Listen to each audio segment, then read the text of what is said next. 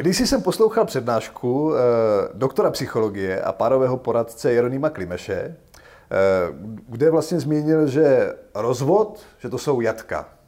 A já mám dneska pana Klimeše tady ve studiu a chtěl bych si s ním povídat vlastně na téma rozvodu a partnerských krizí. No. Dobrý den, pane Klimeši, jsem rád, že jste přišel. Eh, proč podle vás rozvod znamená jatka?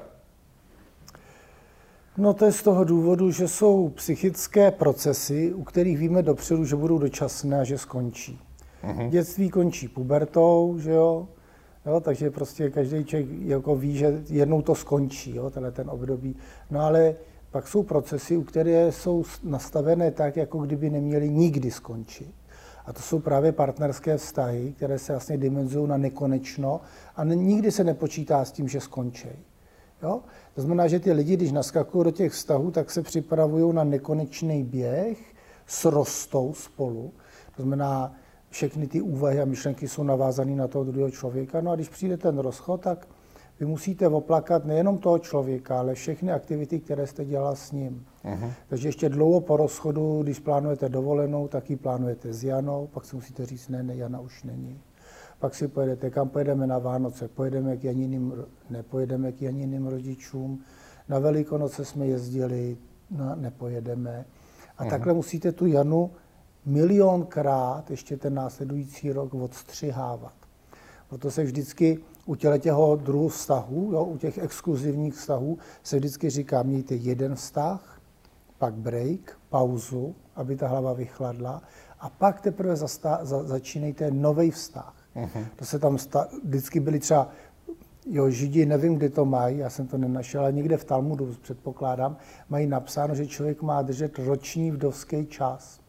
Protože když vám umře partnerka, tak máte rok počkat, než vám hlava vychladne. Uh-huh. Protože potom, rozumíte tomu, když si vezmete příliš brzo novou partnerku, tak to říkáte, ale Jana tam dávala tohle koření a Jana to dělala tady a my s Janou a, a tak dále. A prostě ty ženy, které takhle naskočí k tomu muži, tomu muži, který to nemá vyřešený, tak oni ještě dlouhá léta, nebo minimálně dlouhé měsíce, žijou ve stínu slávy té bejvalé Aha. a mají vždycky pocit, že té bejvalé nes, nesahají ani pokotníky. Aha. A mají to i ženy? Samozřejmě, Aha. samozřejmě. No a teď co? Projevuje se to tím, hlavně se to, no. tato, jakoby ne, já tomu vždycky říkám nerozlučitelnost manželství. Jo. Já tyhle ty nerozlučitelnosti manželství eh, říkám, že se to projevuje hlavně tím, že se ten chlap není schopen zamilovat. Chlapi poměrně rychle si najdou po rozpadu vztahu novou partnerku, se kterou spí, někdy s ní mají dokonce i děti. No a pak s ní jdou na ulici, tak se na ní koukají, co říká, pak si představí Janu, pak se kouknou na to, pak na Janu a pak si s proměnutím řeknou do prdele, to se nedá srovnat. Hmm. A najednou zjistí, že novou partnerku mají, ale milovat ji nedokážou. Prostě ta zamilovanost jim tam ne a ne naskočit. A tohle je vlastně ten, ta neschopnost ukončit ten vztah. Hmm. Jo? To je to, co se vždycky říkalo v kostele, dokud nás smrt nerozdělí. Jo? A opravdu tady ten, nejde to, jako hrozně špatně se to odděluje a ten důvod je jasný, ten je evoluční. Jo?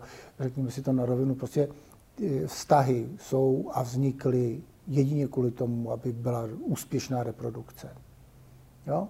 Prostě ten, to dítě, o které se stará máma, táta, dvě babičky, dva dědové a ještě sourozenci, jo, má mnohem větší pravděpodobnost na přežití, než to dítě, které visí na, na krku jedné jediné matce samoživitelce. Hmm. Ale tohle my si no. tak racionálně neuvědomujeme, ne? No tak to, samozřejmě evoluci si člověk, evoluci nezajímá, jestli známe nebo ne. Evoluci znamená, jestli se evolučně chováme. Jo, rozumíte tomu? Evoluce je poměrně tvrdý přírodní zákon, a stejně tak jako gravitace nám neříká, tady jsem, tak prostě ani evoluce říká, tady jsem, přírodní výběr. Ne, teď vidíte, koukněte se, kdy se to objevilo, když je to minulý století, nebo před minulý. Jo. To znamená, že to je něco, co vlastně jako ty lidi nepotřebují znát. Hmm. Jo, ta, to je, stejně to platí prostě jako v ekonomice. Nikdo po vás nechce, abyste znal nabídku, poptávku. Jo, ale musíte se konkurenčně chovat, nebo ekonomicky chovat. Že jo. A je rozdíl no. mezi rozvodem a rozchodem? Když budu mít rozchod jako třeba po sedmi letech, po osmi letech a budu mít hmm. rozvod, já nevím. Počkejte, takhle. je třeba si uvědomit, že existují psychologické jevy No. a nad nima existuje sociologické nebo politické nadstavby, anebo náboženský. To znamená, že když dva lidi spolu žijou, muž a žena, začínají spolu spát, tak dejme třeba třeba po měsíci, kdyby ta holka byla zmrzačená v autohavárii, tak můžete být zamilovaný, jak chcete, ale řeknete jí, hele, ani já si to nedokážu představit, ale držím ti palce, aby to dobře dopadlo. Mhm. A prostě po měsíci toho vztahu tu holku opustíte, i když ji hodně milujete. Když tou holkou žijete tři roky a ona se zmrzačí při autohavárii, tak už většinou ty lidi už jsou tak srostlí, že už tu jednu opustit nedokážou. Prostě s ní jezdí s tím vozíčkem. A to, co vidíte, je psychologický jev, že ty lidi prostě tak nějak jako srostou. Po měsíci ještě nejsou, když je to velká láska, ale po těch dvou letech už jsou prostě takhle stvaklí. Takže prostě s tou zmrzačenou Janou na tom vozíčku zůstanou. Tohle je psychologický jev. Ten existuje bez ohledu na svatby. Teďka přišel stát a říká, pro nás je ale výhodné, aby ty lidi byli pospolu, protože méně utrácí, jsou méně nemocní, lépe vychovávají děti a tak dále. Jo? To znamená, on udělal nový institut, právní institut, to je jako batoh na zádech, který leží na tom psychologickém jevu. Takže máte psychologický jev, na tom je právní institut. A teďka úplně analogicky má tady církev svoje křesťanské manželství. Aha. A muslimové mají své muslimské manželství. A to je zase další, to je zase třetí nebo druhá nadstavba, jo, což je náboženské manželství. A když se rozpadá jedno z těch tří, tak to ještě neznamená, že ty ostatní dvě zmizejí. Takže to, co, tu otázku, kterou mi kladete, vy mi říkáte, jak spolu souvisí právní institut manželství, po případě náboženský, s tím psychologickým jevem. Ano. No. A oni jsou nadstavby, o kterých my víme jednu věc. Manžel, my se můžeme dívat, jak jednotlivé jevy prodlužují nebo zkracují věk vztahu. Jo? To znamená, že když máme pár a oni spolu bydlí, tak fakt, že spolu bydlí v jedné domácnosti, prodlouží trvanlivost vztahu asi o čtyři roky, o dva, o dva po případě o tři roky. Mm-hmm. Jo? Když tam mají manželství, tak to protáhne ještě o další tři. Mm-hmm. Takže společné bydlení čtyři roky, manželství tři nebo další čtyři roky, jo, tomu. Takže nám prodlouží to, to trvání. Když k tomu přihodíme, takže jako, jo, to manželství ve všech studiích i v rámci onkologie, jo, rakovin, prostě víme, že to rozhodně nám to zvyšuje trvanlivost a kvality toho člověka. Lepší se léčí po rakovině, jo, míň zásahů potřebují, menší péče a tak dále. Prostě má to všechny výhody být ženatý, nebo žít v páru. Myslíte jako psychologický, osobní výhody? Jo? Ne, Nejenom- zdravotní, zdravotní. Vyloženě No. doktoři, onkologové, ty, co dělají rakoviny, oni vám řeknou, pro nás je výhodné, když ty lidi jsou v páru, když chodí na vyšetření ve dvou, když je má kdo přivez, kdo odvést. Jejich léčba postupuje lépe. Tím, že já mám někoho, kdo se o mě stará, že to s někým Ano, že, sdílet. že kým žijete, že prostě se to ve dvou lépe stáhne. Aha. A statisticky se to dá dokázat. Takže my prostě nemáme žádnou studii, která by nám říkala, manželství, hm, to nedoporučujeme, to je zdravotně nevýhodné. No naopak, všichni, všechny výzkumy nám říkají, jo, manželství, jo, pokud to jde, tak rozhodně ano. Jo? To, co je problém, je samozřejmě potom ty následní rozchody a války o děti, to samozřejmě masakr, ale to už nesouvisí s tím manželstvím. No. Uh-huh. Takže jako takhle manželství obecně my to, to můžeme jako jenom doporučit. Je to jako s tou rakovinou, představte si, že byste přišel za doktorem on by vám řekl, no, máte to špatný, máte tady rakovinu, doba dožití dva roky, ale když si dojdete tamhle na, na výbor a řeknete ano, tak oni vám dají další čtyři roky k dobru. Tak kdo by tam nešel, jako, jo? všichni by běželi, a proč to nedělají jako normální A proč, proč se to podle vás děje? Proč vlastně to manželství na nás má takhle jako velmi pozitivní dopad? Proč? Protože jsme takhle biologicky nastavení, ne? To je no. ta evoluce. No, no, no. Rozumíte tomu, kdo přežil? Přežili děti lidí, kteří žili v páru, ne? To znamená, máme geny čí. No těch lidí, kteří žili v páru, ty, kteří byli singles, tak ty vymřeli, že jo? Aha, jo rozumíte tomu, ta evoluce neví jako tvrdá. aha. Zachránil jsi si svoje děti, tvoje geny budou určovat budoucí vývoj. No, Chlapi by vždycky hrozně rádi byli nezávislí, všechno měli na háku, byli svobodní, jenže potom zjistí, že mají geny těch lidí, kteří žili v páru. Jo? No. Aha, aha. Prostě evoluce je vrchá, no. To neznamená, co chceme, tak ta nám diktuje to, co je důležité pro záchranu těch dětí. Uh-huh. Ten problém je jinde. Prosím vás, znáte nějaký jiný živočišný druh, který se piplá se svým potomstvem do 14 let do puberty? Nenapadá mě nic. No já taky rádi ty vedliby ne. Jo? To znamená, my lidi jsme nejšílenější bláznivý druh na světě, kde se nám rodí nedonošenec a ještě za 14 let ho nemáme hotovýho. Jo. Jo? Já mám 16 letou dceru a ještě furt není hotová. Jo? Rozumíte? Jo? Takže prostě, když si vezmete dítě, tak to máte 20 let investice. Finanční, časový, energetický. Jo? Aha. A tohle, když musíte absolvovat, no, tak prostě ta evoluce ví, že to je výhodné to dělat ve dvou. Proto ona vyrábí lidi jako matku a šroubek, který se do sebe zašroubujou a pak mají nejlepší výsledky. Jo? Uh-huh. No ale to je prostě evoluce je fakt jako biologická záležitost, to my jako nic moc neuděláme. Ale když se vrátím jenom jako k mým pocitům, co znamená, protože tu Jaký evoluci... máte pocity, to jsme ještě nemluvili o vašich ne, pocitech. Nebyl no. jsem moje, ale vlastně jsem jako no. manželství a to no. manželství mě jako je pro mě prospěšný. Tak mě zajímají ty pocity zatím, ty emoce. Jako v čem je to, co mi vlastně to manželství jako dává, díky čemu já vlastně se cítím líp. A když přijde takováhle nějaká jako zdravotní krize, tak mě to vlastně dohrává něco, budou asi ty pocity nebo ty emoce, díky čemu já zůstanu tady díl. No tak rozumíte tomu jenom to, že vám, já jsem to zažil, že rakovinu, tak já vám hmm. úplně přesně, co to je.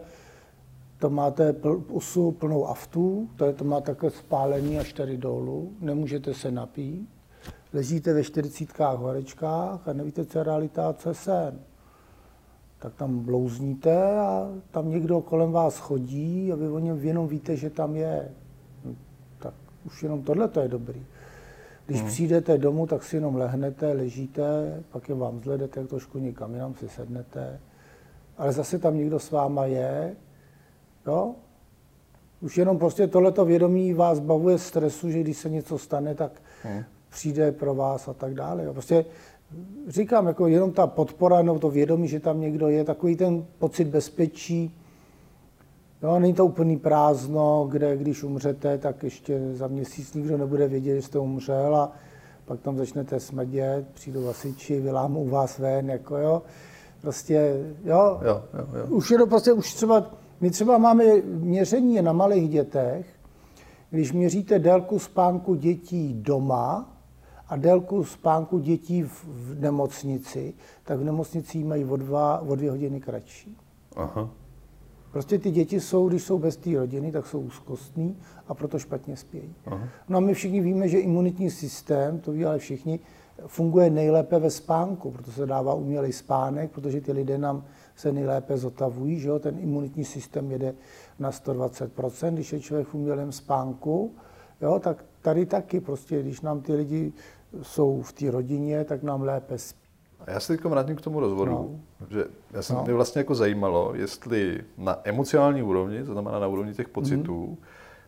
můžou lidi vnímat rozdíl mezi rozvodem a rozchodem v dlouhodobém vztahu. Jestli tam je jako... Rozchod a rozvod. Ano. Jestli tam Prosím je... Vás, no. rozvod je, je opravdu právní papír, kde je napsáno rozsudek jménem republiky, kterým se rozvádí hmm. manželství Novákových. Jo? Hmm. To je papír. Teďka vy musíte následně dostat tu Janu z té hlavy. To znamená, že jakmile ukončíte vztah, tak já vždycky říkám s těma lidma, nemůžete být kamarádi, protože když začnete být nadržený, naskočí tam Jana. Když chcete na Vánoce, naskočí tam Jana.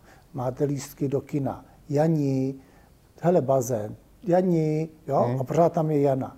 A dlouho, ty dva roky minimálně, trvá, než místo Janí se tam ozve Martino, Martino, uh-huh. jo, než tam přijde ta Martina. Jo? Takže prostě po tom rozvodu, když máte papír, rozsudek jménem republiky, tak musíte dostat tu Janu z té hlavy. Uh-huh.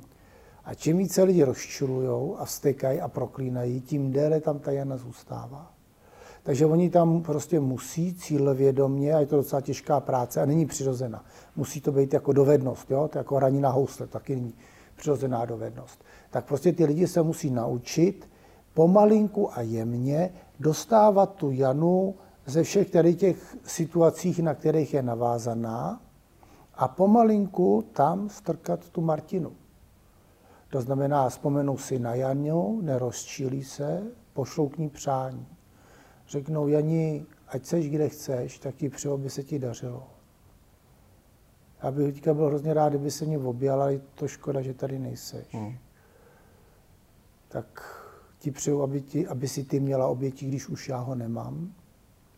Pak vezmete telefon, otočíte, najdete Martino a napíšete, Martino, mě se po tobě tak stýská. A tu potřebu obětí neuspokojíte přes Janu, uspokojíte přes Martinu. Hmm. A pomalinku ta Martina začne vytlačovat tu Janu ze všech životních situací, na které byla navázaná ta Jana. Hmm. To znamená, jako ledovci, to, co vidíte, je jedna desetina. To jsou ty hádky, než ta Jana se odstěhuje z bytu, nebo než vy odejdete. To trvá nejkratší dobu a pak je ten hrozně dlouhý ledovec, který musí odtát. Ta Jana se musí rozpustit. No a to je, to je ten psychický rozvod. A někde mezi tím v tom procesu toho odstávání toho ledovce, někde na začátku, přijde ještě ten papír od soudu, vaše manželství bylo rozvedeno. Ale co je vám to platný, když jdete po ulici, uvidíte tam holku s červenýma vlasama a řeknete si, jdi do prdele, ty krávo. Mm. Pak si musíte říct, Jirko, ne, ne, ne, ne, ne. Takhle si tam nakonzervuješ na dalších 20 let. Tak si řeknete, buď v klidu, Jani, mm Přeju ti, aby tenhle masakr byl užitečný aspoň pro tebe, i když mi osobně nic nedal. Tak se s ním tak jako rozloučíte. Jako já to vždycky říkám, stojíte nad hrobem, v jedné ruce macešku, druhý, jo, to hrabičky, no. jako. Koukáte se na tu nebožku, na ten náhrobek a říkáte, měla jsi to zapotřebí ani, jo. Dáte tam tu macešku, přihrábnete, zalejete. A beru, že vlastně jste paralel no. asi jako s Tomášem a Karlem, že to je vlastně stejný. Tomáš Karel je kdo? No místo Jany jsem myslel. Jako, že... Jo, když si prodíme roli, ne, tak no. to, tohle je univerzální, akorát je tam trošku jiná retorika. Jo. Muže a ženy používají ve stejných situacích rozdílné věty. Proto si musíte vždycky ty věty toho druhého pohlaví převyprávět do mužské řeči, teda pokud jako tohleto. Takže když holka s váma nechce chodit, tak vám řekne, víš, Jirko, já tě mám hrozně ráda, ty jsi hrozně vážný, fajn kluk, ale víš, já k tobě jako nic jako necítím víc, než jako ke kamarádovi, víš, já tě mám ráda jako kamaráda. To je typicky ženská věta, to neříkají kluci. Když úplně ve stejné situaci kluci chtějí říct holce, já s tebou nechci chodit, tak říkají, hele víš, Jani, já bych tě jenom ubližoval, ty by si si zasloužila někoho lepšího, než jsem já. Hmm. To je úplně jiná věta, ale hmm. znamená to tež. Hmm. Jo? To znamená, že ty pohlaví se liší spíš v rétorice, než v tom, v jaké procesy v nich procházejí. Hmm. Ty procesy jsou skoro stejné, akorát já, když sedím jako na terapii, tak já si ty procesy musím překládat tu z ženské řeči, tu z mužské. Jo? Prostě z, zní to jinak, ale znamená to to tež. Aha. Na co se mám připravit, když najednou přijde partner a chce se rozejít nebo chce rozvod? Tak... Prosím vás, tak si nafackuju. Uh-huh. Protože tohle to byste měl vědět dva roky dopředu. Jo? Pokud to je pro vás rána z čistého nebe, tak si říkám, co jste dělal dva roky předtím, protože než přijde holka s tím, že se chce rozejít, tak většinou předtím je dlouhé období, kdy trpí. A to období se projevuje tím, že ona kňourá a má nějaký, otravuje s nějakýma požadavkama. Pak přijde období, kdy začíná říkat, já bych chtěla zajít psychologovi a vy uslyšíte vlastní ústa, jak říkají, já žádný problém nemám. Pokud máš problém, zajdi si k psychologovi. Jakmile tohle to říká vaše vlastní pusa, tak vy si musíte říct ajajaj, jsem v latentní fázi rozchodu. Mám si dát veliký problém, pozor, protože za chvilku přijde veliký problém. A teďka začínají holky, já vždycky říkám tři měsíce před 12. chodit k tomu psychologovi. Když si neví rady, jdou za kovaříkem, jo? za Aha. kovářem. Jo? Takže ty mi tam pléčou, pak já o nich neslyším, tam někdy za tři měsíce proběhne rozchod, kdy oni mu řeknou, sorry Karle, končíme. Hmm. Karel si řekne, ale to já zvládnu, já jsem silný chlap, tak jim dá do auta GPS, začne je sledovat pomocí detektiva a podobně. Pak zjistí, že mu dojdou baterky a tři měsíce po rozchodu, jo, tři měsíce po 12. ten chlap sedí u mě a říká, ona najednou odešla. Hmm. A já říkám, a co jste dělal ty dva roky předtím? Kdy ta ženská touží je minimálně, většinou ty návrhy na rozchod dávají holky, tak jste to přece měl vědět, ne? Už ty dva roky předtím. Vy jste neviděl žádný varovný známky. No. Jo? Hmm. To je natvrdlost náš chlapů, víte? My jsme jste... trošku natvrdlí, jo? No, souhlasím. No, no. a vy jste říkal, že no. většinou se rozcházejí holky, co znamená... Dvě třetiny, no. Dvě, Dvě třetiny. třetiny žádostí na rozchod i rozvod. Uh-huh. Jo? V obojí dávají víc ženy asi v tomhle poměru. Uh-huh. Proč, proč to tak je podle vás? To je, já myslím, že to je taky evoluční důvod. Chlapi, kdykoliv někde si zasouloží, tak tam někde možná je jejich dítě. Tak se vyplácí, aby k těmhle těm matkám měli nějaký vztah. Takže když takový chlap jde z lovu, tak tamhle hodí zajíce, tamhle hodí kejtu, tamhle hodí tohleto, do každého stanu, do každý chýže, kde si zasouložil, tak to tam přikrmuje. Takže evolučně je výhodný, aby ten chlap nestratil citovou vazbu ke všem svým bývalým souložnicím. Jo? Protože z toho kouká nějaký jeho geny a o té geny je třeba pečovat. Naopak žena, když žije s nějakým psychopatem a nedá se to vydržet, tak ona potřebuje přeskočit na nového partnera a teďka potom partnerovi říct, Jirko, seš jediný na světě, kdo mě může zachránit. Seš nejlepší, nejúžasnější, já nikdy nikoho nemilovala tak jako tebe. Přijmi mě s mými třemi dětmi. Aha.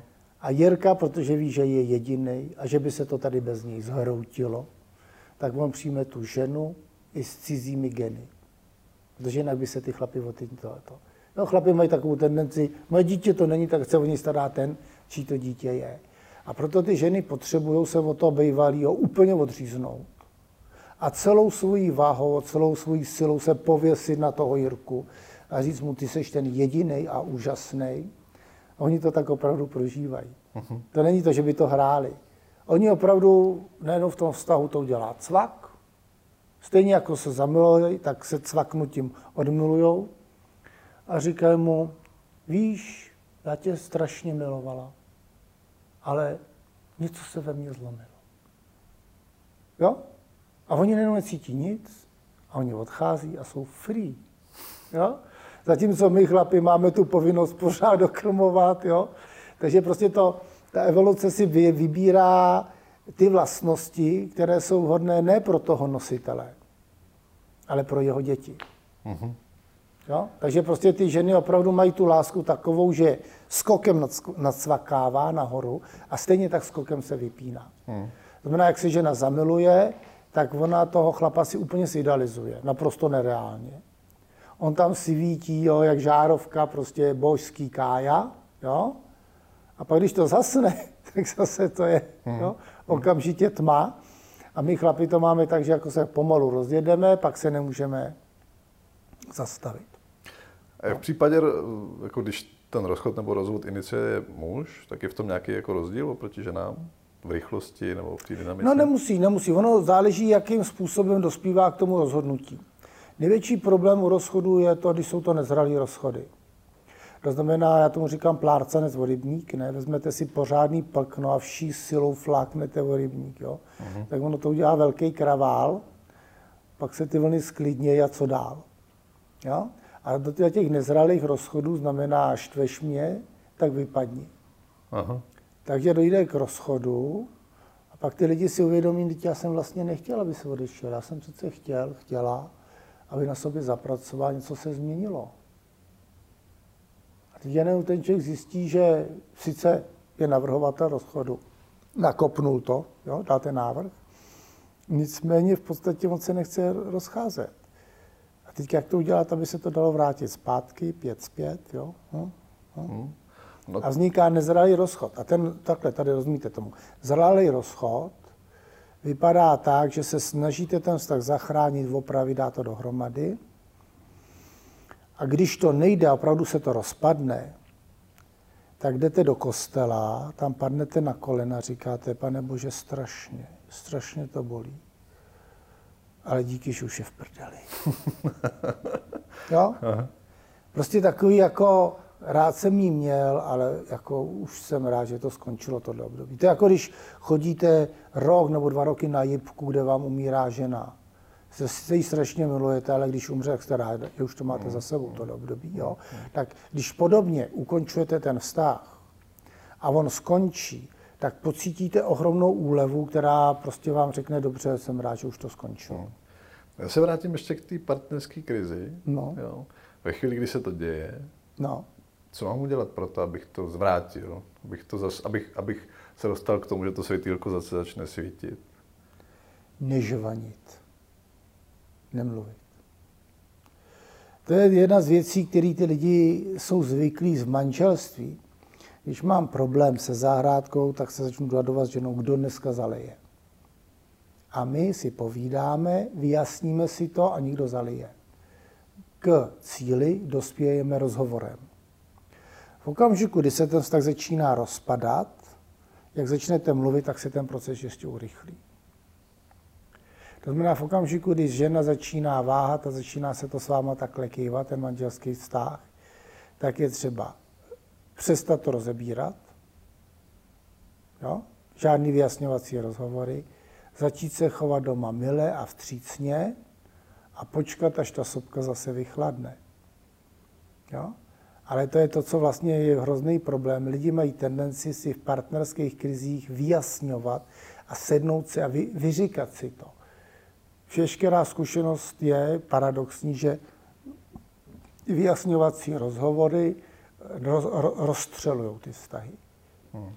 A proč no? oni by měli vlastně jako víc k tomu, že že se nám povede se sladit, ne? Nebo že se nám povede znovu jako... No ne, tak jako, rozumíte tomu, jestliže začíná vlastně každý ráno začíná nějakou hádkou, večer to končí nějakým rozbrojem a mezi tím je dlouhé období dusná, no tak samozřejmě to je smrťák.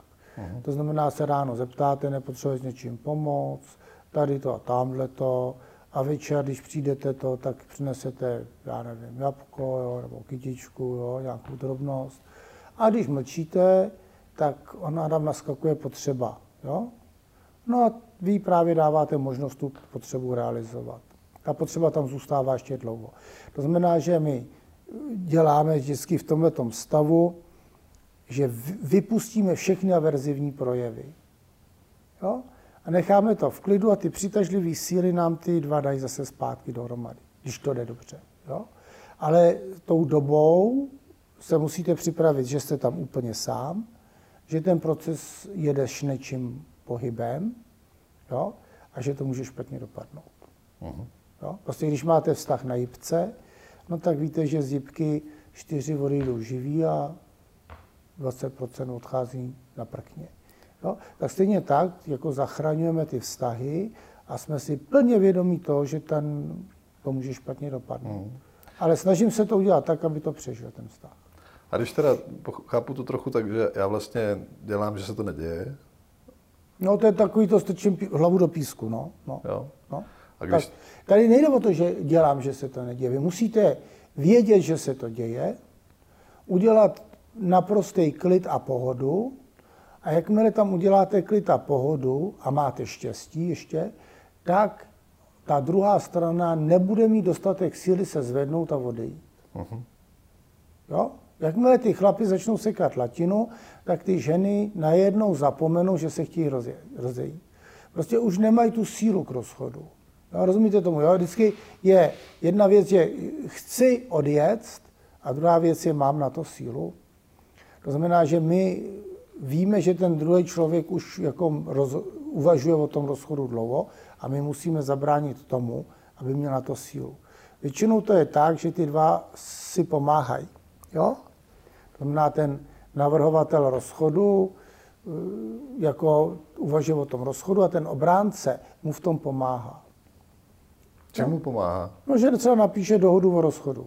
Hmm. On řekne, já se chci rozejít a teďka někdo musí napsat nebo sehnat tu dohodu o rozchodu. No, to dělá ta druhá strana. Nebo se odstěhuje, nebo o tom mluví. Prostě přijde paní a říká, že seřvala muže za to, že nepřines dohodu k rozchodu. A já říkám, proč to seřvala? No on říkal, že ji na začátku června přidne. A je srpen a furt to nedones. A říkám, paní, zastavte se, vy se chcete rozejít. A on říká, ne. Tak proč mu říkáte, že, že jako tohleto? A on říká, protože mě štve, že je nedůsledný. Já říkám, no byste měla být šťastný, že je nedůsledný. To je to, co vám zachrání to manželství, to je jeho nedůslednost. No ale mě to strašně štve, ono to trvá už strašně dlouho a já nevím, jo. A ty lidi se smaží ve vlastní šťávě a já je sice chápu, ale pořád jim říkám, prosím vás, nenapomáhejte tomu rozchodu, když ho v podstatě nechcete. Uh-huh. Jo?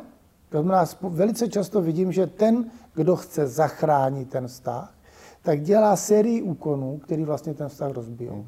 Většinou jsou to oba dva, který ho jako rozbíje. Jeden, který ho chce rozbít a ten druhý, který ho chce zachránit, ale všechny ty úkony, které dělá na obnovu toho vztahu, vedou vlastně nakonec k jeho, k jeho zničení. Uh-huh.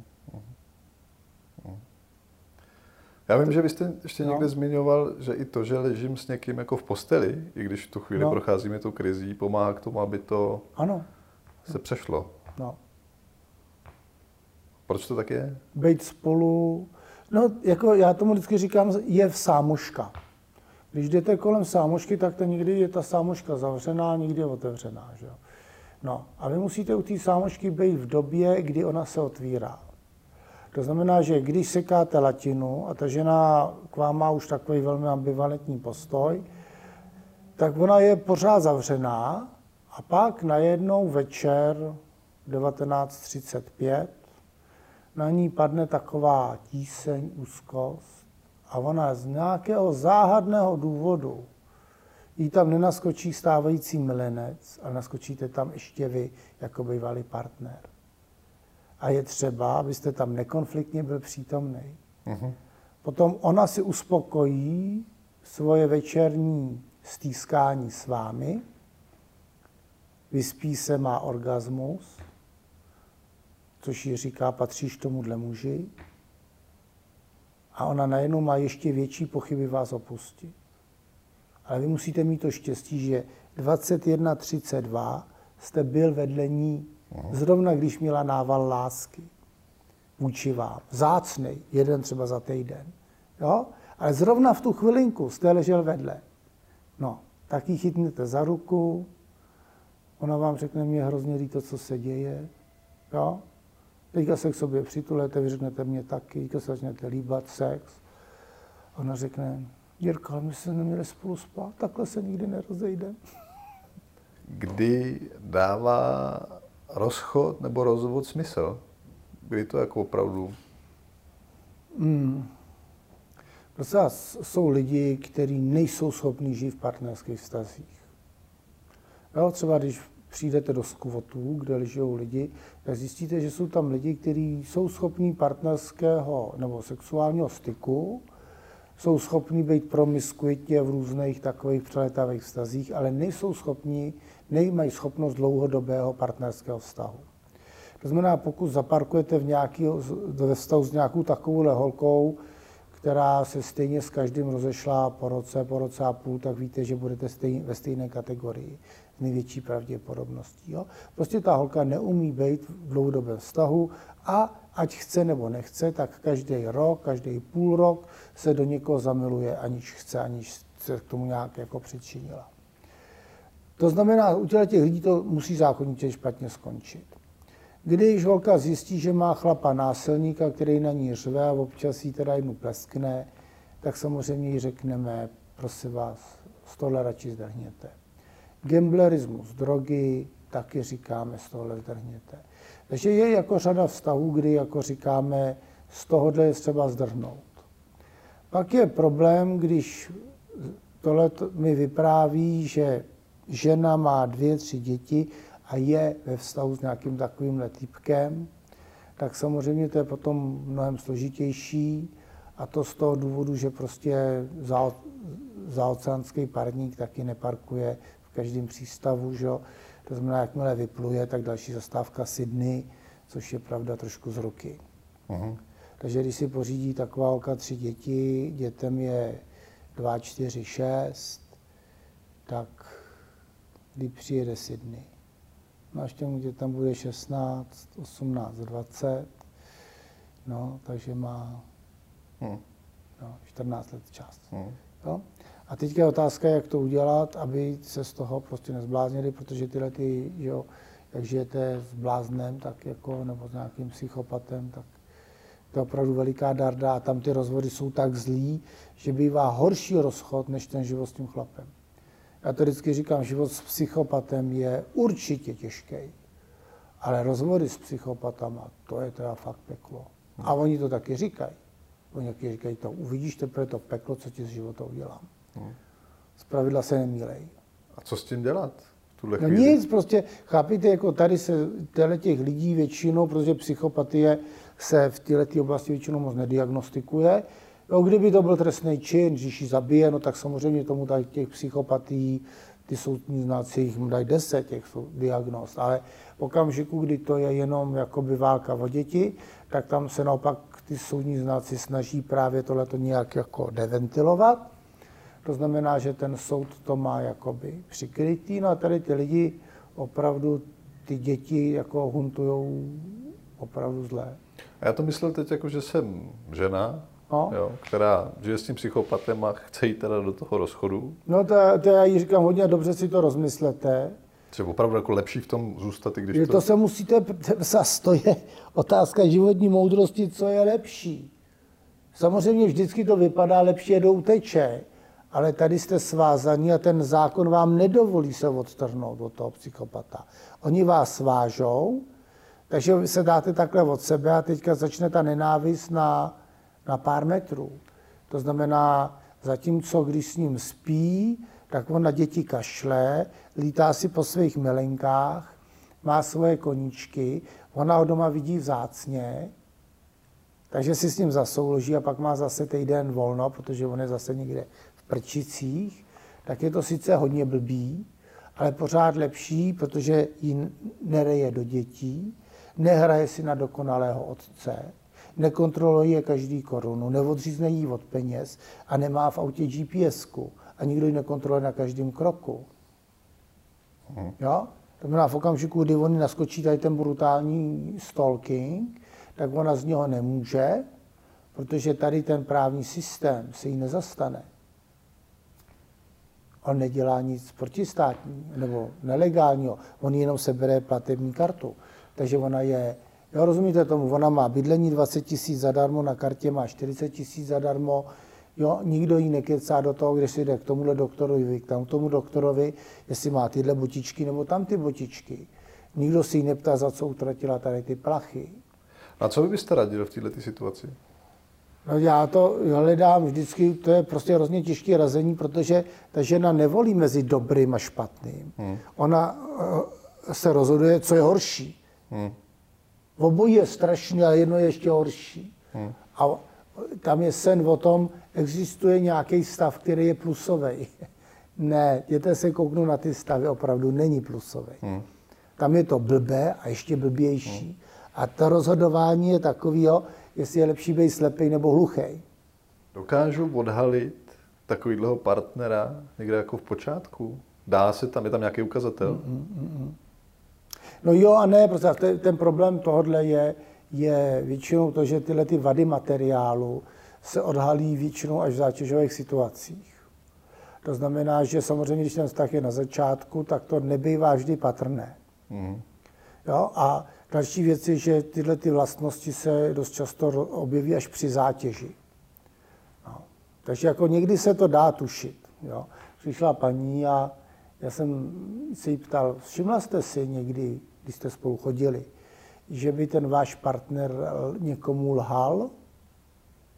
Ona se na mě koukla a řekla, no tak samozřejmě, vždyť se živil pod vody. Já říkám, co jsi říkal, teda to si neřekl, já jsem říkal, ty boží prostotu, a proč jste si ho vzala, když jste tohle věděla. I přesto jde všechno, hmm. že vlastně někdy hmm. to může mít takovýhle jako velmi těžký konec. Konce jsou většinou vždycky hnusný. No. Rozumíte tomu, vaše smrt taky nebude nic hezkého. To je pravda. No, moje tak, taky ne. Taky jo? se netěším. Od smrti hodno, kvalita života se neodvíjí od jeho konce. Konce bývají hnusný. Ale vlastně si říkám, jestli no. v současné době podle vás ta monogamie je stejně jako nejlepší volba. No tak my vždycky většinou jako lidí, kteří jsou otevřeně bigamní, je hrozně málo. Jo, to jsou takový, ty, že on má tamhle milenku, tady má manželku, oni o sobě ví a přibližně mají tak stejná práva. Jo? Tak to se vidí poměrně vzácně.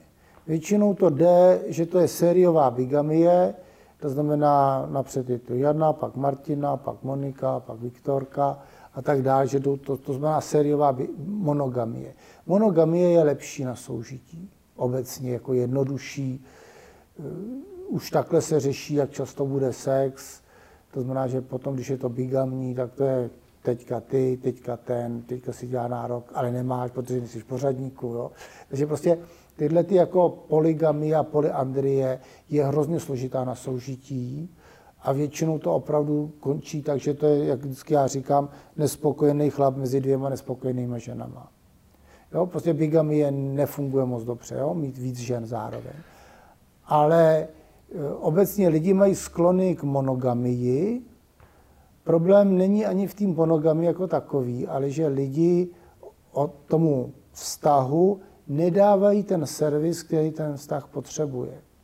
Když se koupíte auto, tak tam musíte jezdit že jo, co dva roky nebo co čtyři roky na kontrolu, měnit volej, dolívat tohle, dělat tamto. A pak to auto jezdí, protože je servisovaný a opečovávaný a garážovaný. A prostě, když se o to star- auto hodně hezky staráte, tak ono vám vydrží 20 let. Ale jako samo nevydrží, to se musí servisovat. A s partnerskými vztahy Oni se ukončují ne tím, že by ty lidi se k sobě nehodili. Oni prostě ty vztahy neservisují. On chodí spát ve dvě, ona chodí spát v devět. Ona je v devět sama, on je ve dvě hodiny sám. Ráno jdou do práce, ráno se nevidí, přes den se nevidí, večer ona chodí jindy, on chodí jindy, pak jde ona spát, pak jde on spát, jsou to dva vdovci. Jo? Takže prostě já těm lidem říkám, minimálně musíte chodit spolu spát, abyste si lehli, popovídali, jo, pošpásovali. A pak ten, kdo nemůže usnout, tak se zvedne, no a jde si rád třeba piškvorky, nebo si jde něco dělat do práce, jo, a pak jde spát později. Ale ten, kdo chodí první spát, tak ten druhý partner by měl chodit s ním. Komu se to chce? No nechce se. Takže to je vlastně, ten servis, to je ten servis. To je stačí jenom...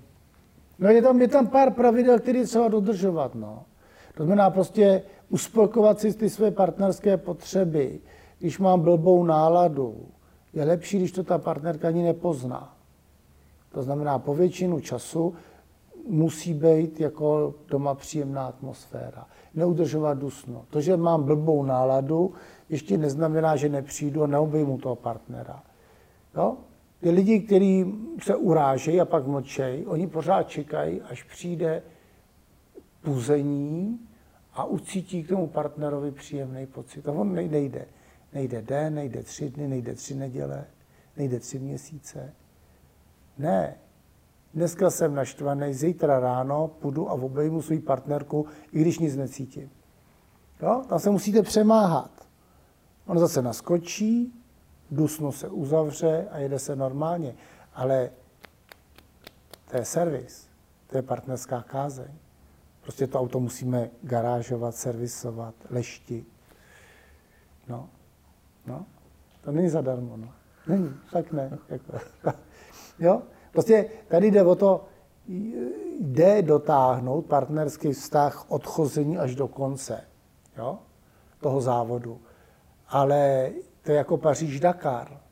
Když se hodně snažíme, tak ten závod Paříž-Dakar dáme a na konci jsme vítězi. Jo? Ale to není zadarmo.